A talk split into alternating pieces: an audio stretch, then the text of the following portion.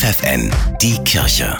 Regional. Für die Region Hannover mit Bernhard Tubbs. Vier ehrenamtliche Helfer des Kolpingwerks im Bistum Hildesheim haben mit einem selbstorganisierten Konvoi Hilfsgüter in die Westukraine gebracht. Zum dortigen Kolping-Landesverband besteht eine langjährige Freundschaft, erklärt Kolping-Geschäftsführer Mirko Weiß. Solche Transporte mit Spenden zu unterstützen, ist eine von vielen Möglichkeiten, dem Kolpingwerk bei seiner Ukraine-Hilfe beizustehen, sagt Weiß. Es hilft, Wohnraum zur Verfügung zu stellen. Es hilft eine Geldspende. Es hilft auch eine sinnvolle Sachspende. Es hilft auch das Gebet. Und wir freuen uns über jede Hilfe, egal wie sie ausfällt. Geholfen haben auch Jungen und Mädchen der 8D der Marienschule in Hildesheim. Innerhalb von zwei Tagen haben sie eine Spendenaktion auf die Beine gestellt.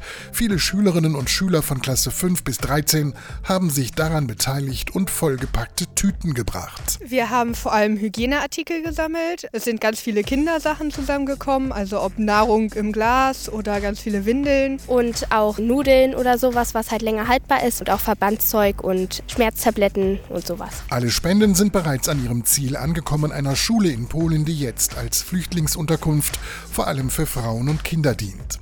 Geholfen hat auch Waldemar Lorenz aus Hildesheim.